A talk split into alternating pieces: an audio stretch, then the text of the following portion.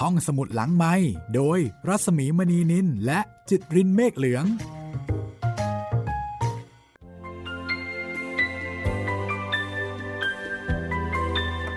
สวัสดีค่ะ ตอนรับคุณผู้ฟังเข้าสู่ห้องสมุดหลังใหม่นะคะ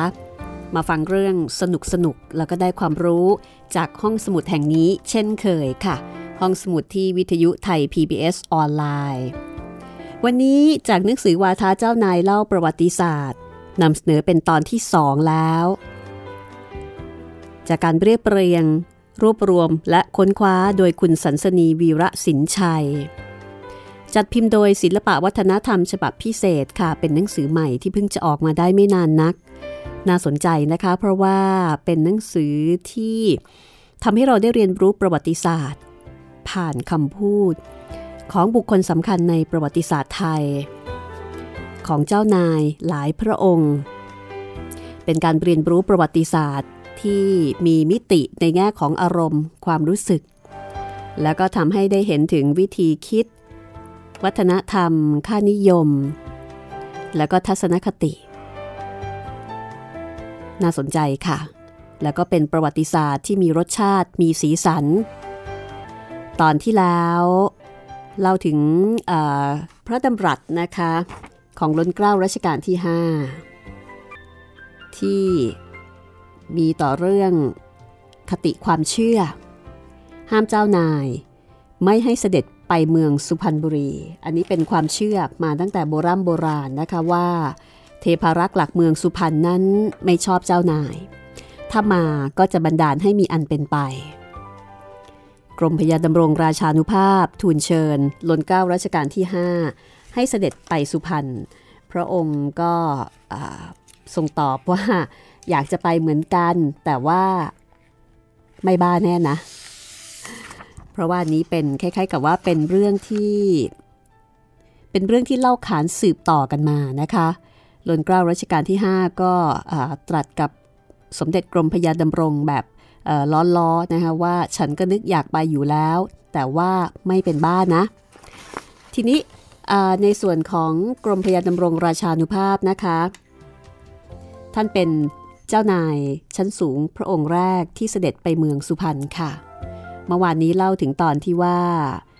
ก่อนที่ท่านจะเสด็จไปก็ได้รับการทูลคัดค้าน จากเจ้าเมืองอ่างทองนะคะ ซึ่งก็พยายามที่จะยับยั้งไม่ให้พระองค์เนี่ย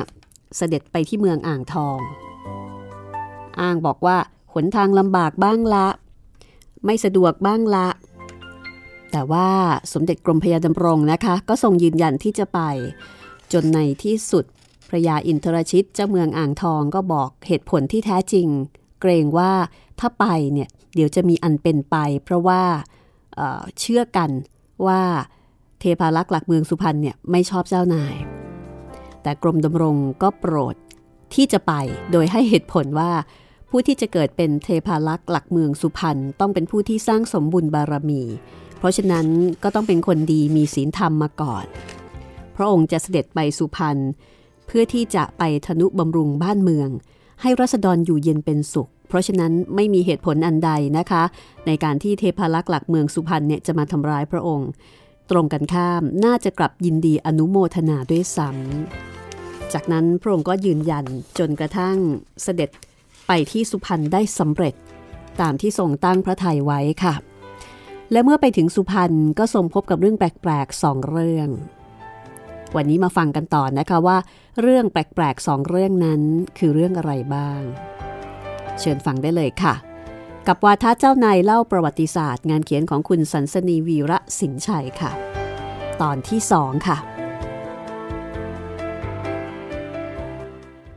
เรื่องแรกก็คือพระยาสุนทรสงครามเจ้าเมืองสุพรรณบุรี เก็บทรัพย์สมบัติหนีออกจากเมืองสุพรรณบุรี ก่อนที่สมเด็จกรมพยาดำรงจะเสด็จถึงค่ะ ไม่ใช่เรื่องปกติแน่นอนทรงทราบภายหลังนะคะว่าแท้จริงแล้วพระยาสุนทรสงคราม ประพฤติผิดคิดมิชอบด้วยการรีดไถ กดขี่แล้วก็ช่อราดบังหลวงทำความเดือดร้อน ให้กับรัษฎร รัษฎรมายื่นเรื่องราว กล่าวโทษพระยาสุนทรมากมายหลายรายค่ะ คือเรียกว่าเรื่องถึงได้แดงขึ้นตอนที่พระองค์เสด็จไปถ้าไม่เช่นนั้นพระยาสุนทรสงครามก็คงจะกระทำผิดคิดไม่ดี กดขี่รัษฎรได้ต่อไปอีกนานเท่านาน อีกเรื่องหนึ่งที่ทรงแปลกพระไทยก็คือเรื่องที่เมืองสุพรรณมีศาลเจ้าเป็นจำนวนมากทรงเล่าว่า ที่ในบริเวณเมืองจะไปทางไหน และเห็นศาลเจ้าไม่ขาดสายตา เป็นศาลขนาดย่อมๆทำด้วยไม้แก่น มุงกระเบื้องก็มีทำแต่ตัวไม้ไผ่มุงจากก็มี สังเกตเพียงที่จวนเจ้าเมือง มีศาลเจ้ารายรอบถึงสี่ศาลทรงสันนิษฐานว่า ชาวสุพรรณน่าจะนับถือ แล้วก็กลัวเกรงคือคล้ายๆ กับกลัวผี นับถือเจ้านับถือผีเป็นนิสัยสืบมาช้านาน ถ้าเชื่อว่าแห่งใดเป็นที่ที่มีผีสิงอยู่ ก็ต้องมีการทำพิธีเอาใจผี คือปลูกสารให้ผีมาสิงสถิต แล้วก็เส้นไหว้ด้วยของที่ เชื่อว่าผีชอบ เพื่อที่ว่าผีจะได้พอใจไม่ทำร้าย หรือว่าทำความเดือดร้อนให้ นอกจากเรื่องแปลกดังกล่าวแล้วนะคะ เรื่องที่ทรงพอพระไทยก็คือการที่ได้ความรู้ เกี่ยวกับโบราณคดีและวรรณคดี โดยเฉพาะที่เมืองสุพรรณเป็นสถานที่สำคัญที่ปรากฏในวรรณคดีสำคัญของไทย นั่นก็คือเรื่องขุนช้างขุนแผน ได้ส่งเสด็จไปที่ตำบลท่าสิบเบี้ย บ้านพ่อแม่ของขุนช้างตำบลท่าพี่เลี้ยง บ้านพ่อแม่ของขุนแผนเป็นต้น การเสด็จตรวจเมืองสุพรรณของสมเด็จกรมพยาดำรงราชานุภาพในครั้งนี้นะคะ นอกจากจะทำให้ทรงทราบเรื่องราวความเป็นไปของทั้งเจ้าเมืองและรัษฎรในสุพรรณบุรีแล้ว ยังเป็นการลบล้าง คติความเชื่อเก่าแก่ที่ว่า ห้ามมีให้เจ้านายเสด็จไปเมืองสุพรรณโดยสิ้นเชิง คือความเชื่อนี้มีมานานแล้วก็ทำให้เจ้านายไม่กล้าที่จะเสด็จไปเมืองสุพรรณแม้ลือกันถึงขนาดนี้ ใครละจะกล้านะคะ แต่สมเด็จกรมพยาดำรงทรงมีเหตุผล ที่ใคร ก็ไม่สามารถจะมาคัดค้านได้ ว่าพระองค์บริสุทธิ์พระไทยในการที่จะเสด็จไป ต้องการที่จะไปทำนุบำรุงบ้านเมือง ไปช่วยเหลือ ให้รัษฎรเนี่ยอยู่เย็นเป็นสุข เพราะฉะนั้นไม่มีเหตุผลเลยที่สิ่งศักดิ์สิทธิ์จะมาทำร้ายพระองค์ แล้วก็เป็นเช่นนั้นจริง ๆ ค่ะหลังจากที่เสด็จกลับจากเมืองสุพรรณบุรี พระองค์ก็ปลอดภัยไม่มีสิ่งร้ายใด ๆ เกิดขึ้น จากนั้นก็เริ่มมีเจ้านายเสด็จไปเที่ยวเมืองสุพรรณบุรีบ้าง ก็เรียกว่าคำสาปได้ถูกทำลายลง ด้วยสมเด็จกรมพยาดำรงราชานุภาพนี่เองนะคะ ในส่วนของพระบาทสมเด็จพระจุลจอมเกล้าเจ้าอยู่หัวรัชกาลที่ 5 ทรงสนพระไทยเรื่องการก่อตั้ง มณฑลเทสาพิบาล ซึ่งเป็นงานหลักของสมเด็จกรมพยาดำรง ซึ่งตอนนั้นทรงดำรงตำแหน่งเสดามดี กระทรวงมหาดไทย เพราะว่าเป็นการปรับเปลี่ยนการปกครองส่วนภูมิภาคครั้งสำคัญ เพื่อให้ศูนย์กลางอำนาจ คือเพื่อให้ศูนย์อำนาจกลางเนี่ยปกครองภูมิภาคได้สะดวกแล้วก็เป็นเอกภาพ ตอนนั้นมีการแบ่ง 71 จังหวัดเป็นมณฑล 8มณฑลนะคะ แบ่งเป็นมณฑลแต่ละมณฑลขึ้นตรงต่อพระมหากษัตริย์ โดยผ่านกระทรวงมหาดไทย จึงมีพระราชประสงค์ที่จะเสด็จทอดพระเนตรผลงานการปกครองหัวเมืองที่จัดระบบใหม่ สมเด็จกรมพยาดำรงก็ต้องทรงคิดหาสถานที่เสด็จประพาสถวายทุกปี แล้วก็ในปีหนึ่งก็ทรงกราบบังคมทูลเชิญ ให้เสด็จประพาสเมืองสุพรรณ ซึ่งล้นเกล้ารัชกาลที่ 5 ก็ทรง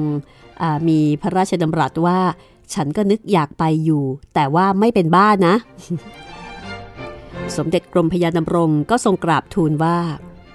ข้าพระพุทธเจ้าไปเมืองสุพรรณมาหลายปีแล้ว ก็ยังรับราชการสนองพระเดชพระคุณอยู่ได้รัชกาลที่ 5 ทรงพระสวนแล้วก็ตรัสว่าไปสิ ดังนั้นคติความเชื่อ ที่ว่าห้ามเจ้านาย มิให้เสด็จไปเมืองสุพรรณบุรี เพราะว่าเทพาลักษ์หลักเมืองสุพรรณไม่ชอบเจ้านาย อันเป็นเหตุให้เมืองสุพรรณกลายเป็นเมืองที่ห่างพระเนตรพระกัน พูดง่าย ๆ คือไกลหูไกลตาผู้บริหาร แล้วก็ทำให้เกิดการทำผิดคิดทุจริตกดขี่ช่อราดบังหลวงได้ง่าย เพราะว่าไม่มีเจ้านายที่จะเสด็จไปตรวจสอบได้นะคะ อันนี้ก็สันนิษฐานว่าน่าจะเป็นเหตุผล ที่ทำให้บรรดาเจ้าเมือง ผู้ปกครองท้องถิ่นเนี่ยก็พยายามรักษาคติความเชื่อนี้ไว้ แล้วก็ใช้เป็นโอกาสในการที่จะประพฤติผิด เพราะว่าไม่มีใครสามารถที่จะมาตรวจสอบได้ เหมือนอย่างกรณีของพระยาสุนทรสงคราม ที่พอสมเด็จกรมพยาดำรงมา ก็เก็บข้าวของหนีออกจากเมืองสุพรรณไปเลย จากเรื่องของอการทำงาน เรื่องของบ้านเมือง การบริหารบ้านเมืองนะคะ มาที่เรื่องการบริหารความสัมพันธ์กันบ้างดีกว่า กับคำพูดประโยคสั้นๆค่ะ ชอบพัดลมไฟฟ้าหรือเปล่า นี่เป็นพระดำรัสในสมเด็จพระเจ้าบรมวงศ์เธอเจ้าฟ้าจักรพงศ์ภูวนาถกรมหลวงพิษณุโลกประชานาถตรัสกับหญิงสาวชาวรัสเซียนางหนึ่ง ซึ่งในขณะนั้น ทรงมีความรัก กับหญิงสาวต่างชาติปลายนี้ แต่ขณะเดียวกันก็ทรงไม่แน่พระไทย กับปัญหาต่างๆ ที่เกิดขึ้นจากความแตกต่างทางวัฒนธรรมทางเชื้อชาติ แล้วสมัยนั้นการแต่งงานกับชาวต่างชาติก็ไม่ใช่เรื่องปกติธรรมดา ยิ่งพระองค์อยู่ในฐานะของพระราชโอรส ของล้นเกล้ารัชกาลที่ 5 ด้วยแล้วนะคะ เรื่องเช่นนี้ยิ่งยากคูณ2คูณ3คูณ10 เลยก็ว่าได้ แต่อย่างไรก็ตาม ความรักก็ชนะค่ะ และพระดำรัสนี้เองที่นำไปสู่การขอแต่งงาน กับหญิงสาวชาวรัสเซียนางนั้น แล้วก็เป็นการเริ่มต้น ของความเป็นพระสุนิสาชาวต่างชาติคนแรกในราชวงศ์จักรีพระสุนิสาก็คือลูกสะใภ้นะคะหญิงสาวชาวรัสเซียนางนั้นก็คือนางสาว เอกาเทรินา อิวานโนวา เดสนิสสกี้ ซึ่งภายหลังก็คือหม่อมคัตเทริน หรือที่เรียกเป็นสามัญว่าแคทยา ก็เป็นพระสุนิสาหรือว่าลูกสะพ้ยชาวต่างชาติคนแรก ในราชวงศ์จักรีนะคะ เพราะว่าสมเด็จเจ้าฟ้าจักรพงศ์ผัวนาถเป็นพระราชโอรส ในพระบาทสมเด็จพระจุลจอมเกล้าเจ้าอยู่หัว ที่ประสูติแต่สมเด็จพระศรีพัชรินทราบรมราชินีนาถทรงอยู่ในฐานะเจ้าฟ้า ผู้มีสิทธิ์ในราชบัลลังก์ด้วย แล้วก็ทรงเป็นเจ้าชายหนุ่มที่มีพระสติปัญญาฉลาดเฉลียว มีพระปรีชาสามารถ คือเรียกว่าเป็นความหวัง ของสมเด็จพระบรมราชนกชนนี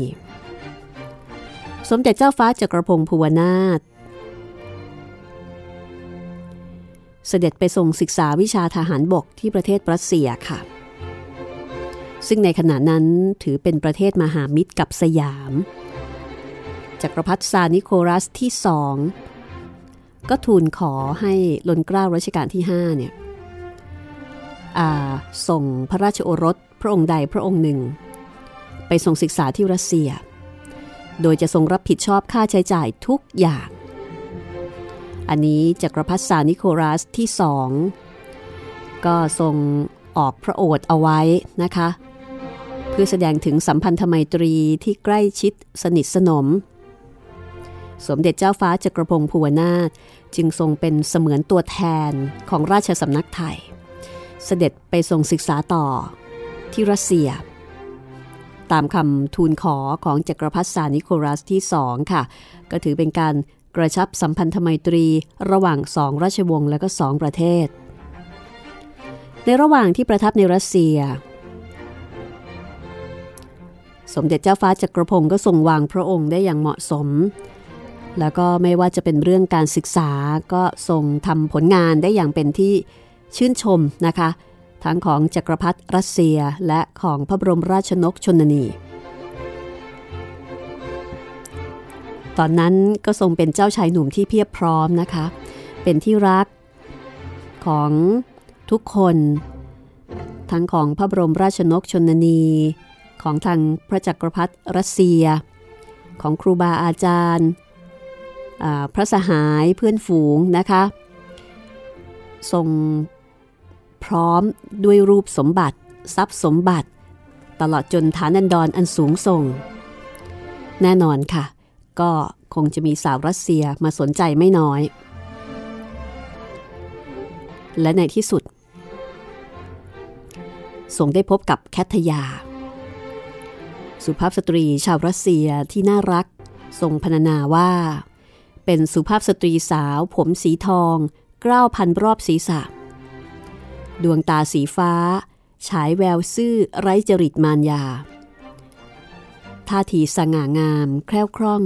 แต่แฝงไว้ด้วยความนอบน้อม อ่อนโยนและขี้อาย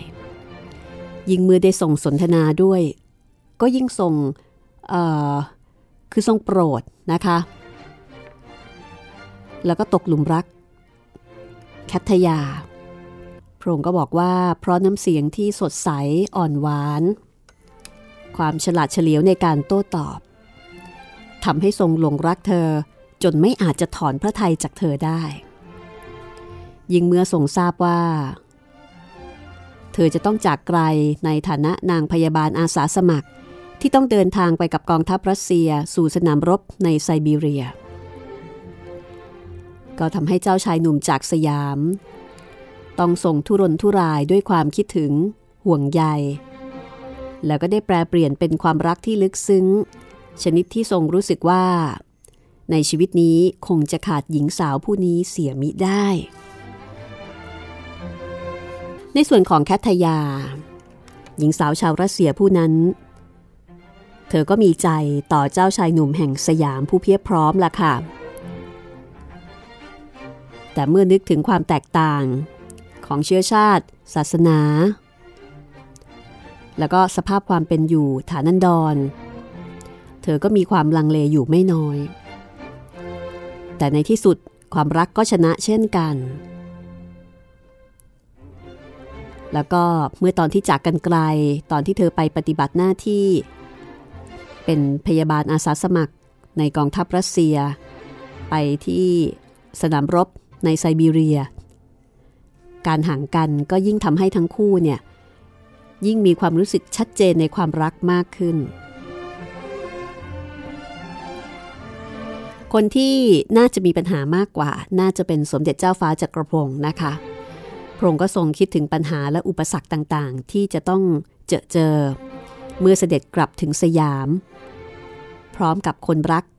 ที่เป็นแหม่มพูดง่าย ๆ แต่ความรักและความปรารถนาในตัวหญิงสาวที่ทรงรัก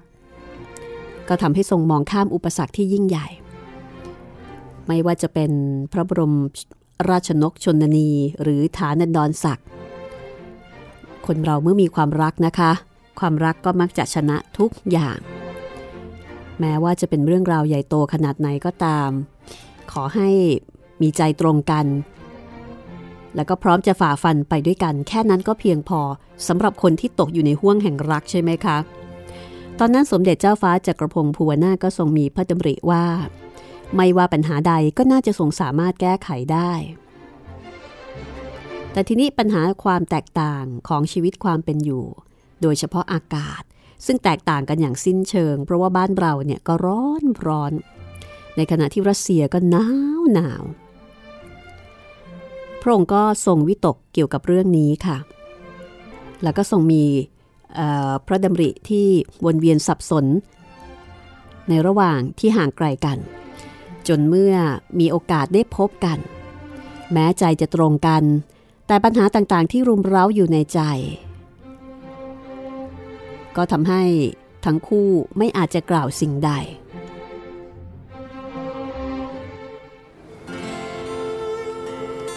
และแล้วประโยคหนึ่งที่เจ้าชายหนุ่มทรงเอ่ยออกมา ก็คือสิ่งที่มีพระดำริ ว่าจะสามารถแก้ปัญหาที่ค้างคาในพระไทยได้ คือความแตกต่าง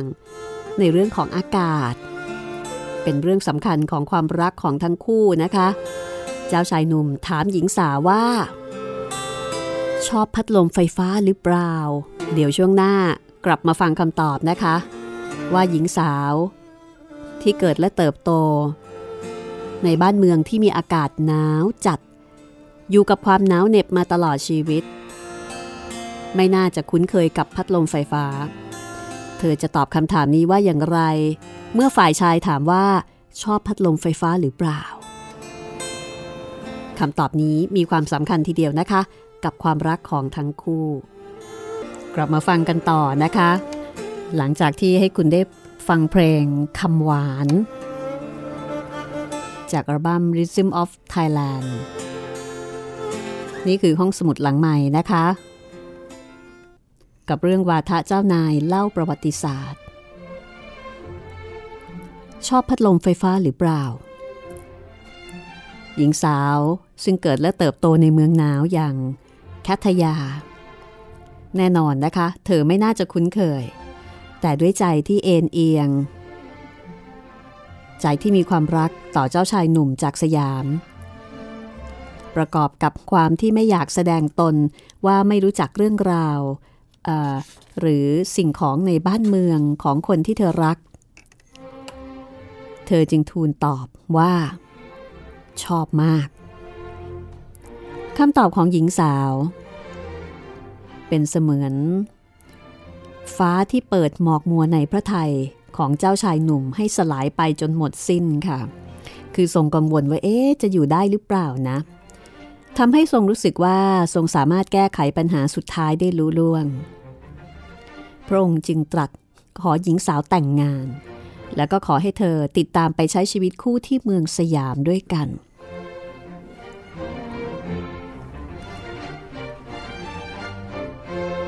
ในส่วนของหญิงสาวแม้ว่าจะตกลงปรงใจ ที่จะแต่งงานแล้วก็ติดตามเจ้าชายหนุ่มไปใช้ชีวิตคู่อยู่ด้วยกันที่บ้านเมืองของพระองค์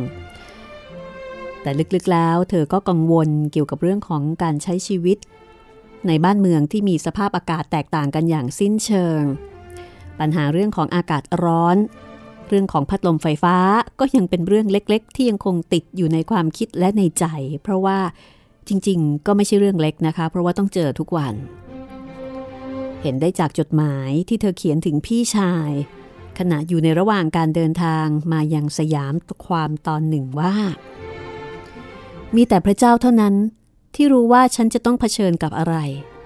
ฉันจะมีชีวิตรอดจากสภาพอากาศแบบนั้นไหม บางครั้งฉันเองก็รู้สึกหวาดกลัวกับอนาคตของตัวเองจริง เล็กหวาดวิตกมาก ว่าฉันจะไม่สามารถทนกับอากาศที่ร้อนอบอ้าวในเมืองไทยได้ นี่เป็นเรื่องสำคัญทีเดียวนะคะ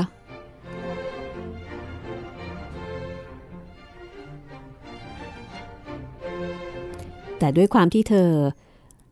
เคยเผชิญกับความหนาวเหน็บรุนแรงมาตลอดชีวิต เธอจึงไม่สามารถที่จะคาดเดาได้ว่าสยามเนี่ยจะร้อนขนาดไหน สมัยนั้น ก็ยังไม่ได้มีคนรัสเซียที่เข้ามาอยู่หรือว่าเข้ามาเที่ยวเมืองไทยมากมาย เหมือนอย่างในปัจจุบันนะคะ แต่ความรักก็ทำให้คนต้องทน หรือว่ายอมทนกับทุกสิ่งละค่ะ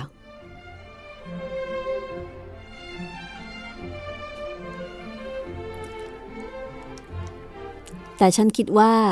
ฉันน่าจะทนกับอากาศร้อนได้ดีกว่าอากาศหนาวเหน็บ แล้วเธอก็คิดถึงการแก้ปัญหาความร้อนของอากาศ ตามที่เจ้าชายหนุ่มตรัสบอกด้วยการที่นอนแช่น้ำเย็นนะคะ นอนแช่น้ำเย็นในอ่างทั้งวัน และตอนกลางคืนจะนอนใต้พัดลมวิเศษตัวนั้น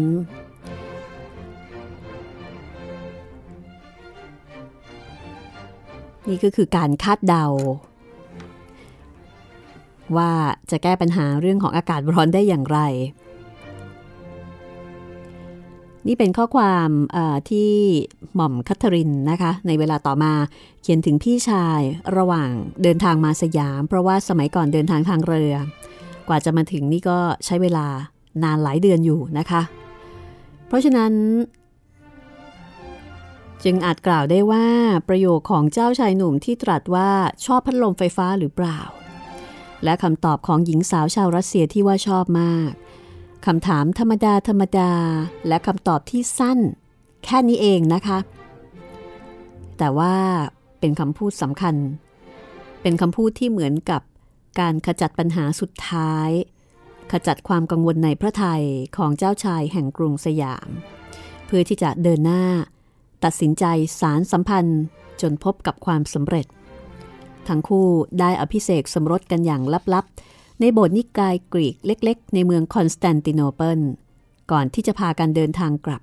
แล้วก็พบกับอุปสรรคอีกมากมายในกรุงสยาม แต่อุปสรรคใด ๆ ก็คงไม่เท่ากับความรักที่ทั้งคู่มีให้แก่กัน คือถ้าคนสองคนมีความรักต่อกันซื่อสัตย์ต่อกัน แน่นแฟ้นต่อกัน แม้ว่าจะเจออุปสรรคหนักหนาสักแค่ไหน ก็น่าจะทำให้มีกำลังในการที่จะฝ่าฟันไปได้ แต่ถ้าเมื่อใดหัวจิตหัวใจของทั้งคู่เปลี่ยนแปลงไป ต่อให้ไม่มีปัญหาอะไร ก็จะเป็นปัญหาใหญ่ขึ้นมาได้อยู่ดี ลองมาฟังคำพูดต่อไปนะคะ เป็นวาทะที่ว่าหม่อมฉันเพียงกราบทูลขอให้ฝ่าบาท รักและซื่อสัตย์จริงใจต่อหม่อมฉัน วาทะนี้เป็นส่วนหนึ่ง ของข้อความในจดหมาย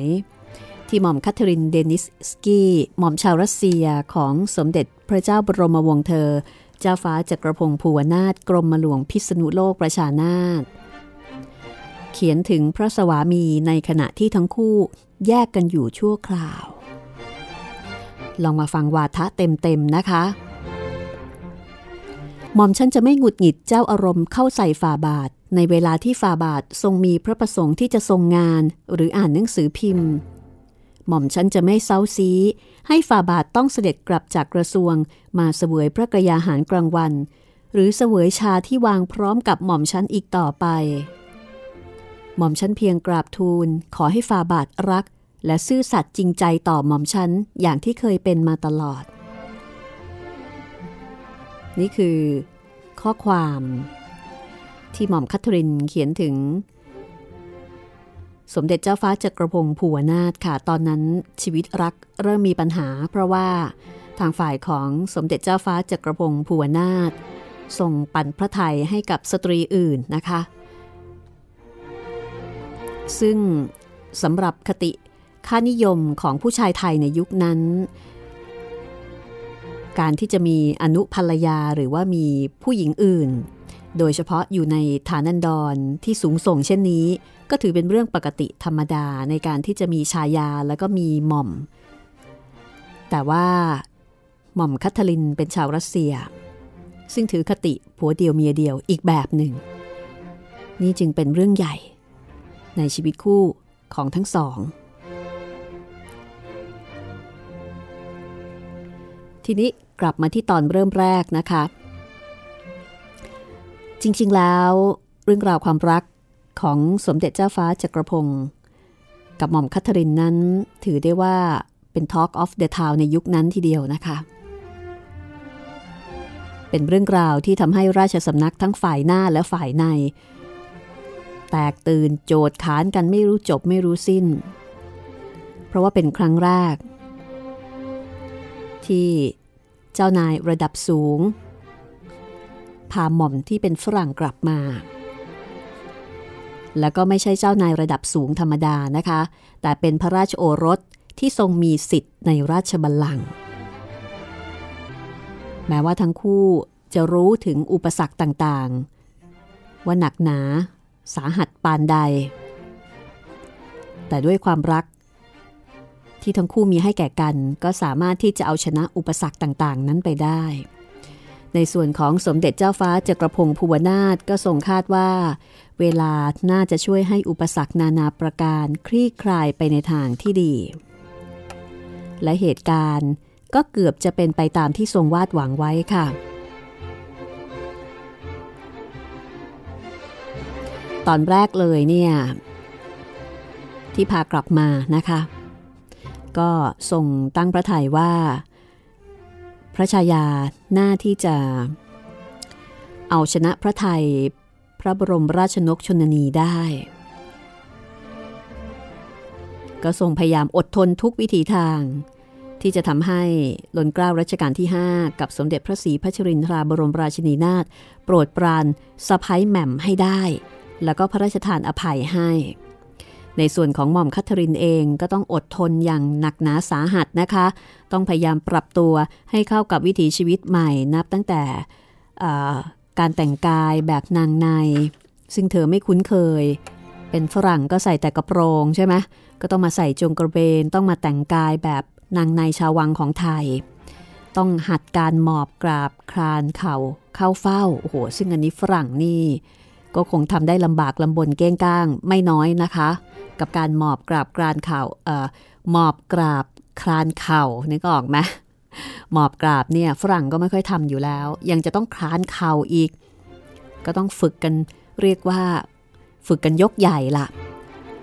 และนอกจากนั้นเธอยังฝึกพูดภาษาไทยจนชัดถ้อยชัดคำสามารถจะเพชรทูลราชาศัพท์ได้อย่างคล่องแคล่ว คือสามารถที่จะปรับตัว ให้เข้ากับวิถีชีวิตในราชสำนักของสยามได้เป็นอย่างดี แต่มีสิ่งเดียวนะคะ ที่เธอไม่สามารถที่จะยอมรับได้ นั่นคือประเพณี มีภรรยาหลายคนของผู้ชายไทย ถามว่าหม่อมคัทรินรู้ไหม ก็คงรู้ แล้วก็เคยขอร้องให้พระสวามีมีรักเดียวใจเดียว ซึ่งตอนแรกพระองค์ก็ทรงยินยอมโอนอ่อนปฏิบัติตาม น่าจะเนื่องมาจากความรักความเห็นใจที่เธอต้องจากบ้านเมือง มาอยู่ท่ามกลางคนแปลกหน้า แปลกทั้งภาษาและขนบธรรมเนียมประเพณีหม่อมคัทรินก็ถือได้ว่ามีชีวิตที่มีความสุข โดยเฉพาะในช่วงแรกนะคะ คือมีความสุขกับความรักพอสมควรละค่ะ ธอมีจดหมายเขียนไปเล่าให้พี่ชายที่อยู่รัสเซียฟัง เกี่ยวกับชีวิตความเป็นอยู่ในกรุงสยาม ความตอนหนึ่งบอกว่า ที่กรุงเทพนี้เราสองคนอยู่กันอย่างมีความสุข เราสามารถปรับตัวเข้าหากันและกันได้เร็วกว่าที่คิด ไม่มีอะไรในโลกที่สำคัญไปกว่านี้อีกแล้ว ยิ่งเมื่อเธอให้กำเนิดพระโอรสคือพระองค์เจ้าจุนจักรพงศ์ ซึ่งเป็นพระราชนัดดาพระองค์แรกในสมเด็จพระศรีพัชรินทราบรมราชินีนาถคือถ้าพูดแบบชาวบ้านชาวบ้านก็คือ มีหลานชายคนแรกนะคะ ก็ทำให้สถานการณ์ต่างๆเนี่ยคลี่คลายไปในทางที่ดี สมเด็จพระศรีพัชรินทราถึงกับทรงออกพระโอษชม พระสุนิสาเมื่อเห็นภาพถ่ายว่ายิ้มน่ารักดี แล้วก็ ระราชทานผ้าไหมสีสวยสดงดงามสำหรับตัดแต่งเป็นชุดไทย ในส่วนของล้นเกล้ารัชกาลที่ 5 ก็มีพระไทยอ่อนลงนะคะ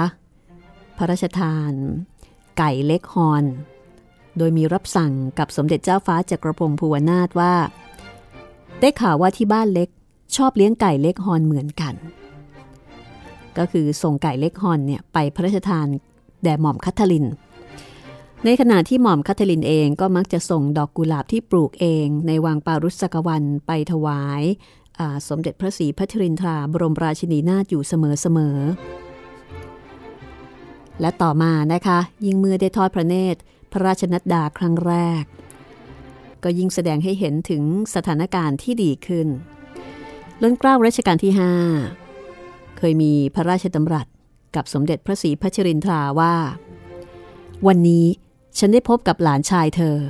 ดูน่ารักน่าเอ็นดูเหมือนพ่อ ฉันรู้สึกรักและหลงไหลหลานคนนี้ตั้งแต่แรกเห็น เพราะถึงอย่างไร นี่ก็เป็นสายเลือดเนื้อเชื้อไขของฉันเอง พระองค์เจ้าจุนจักรพงศ์ก็เป็นลูกครึ่งนะคะ ก็คงจะน่ารักมากเลย ในขณะที่ทรงพระยาว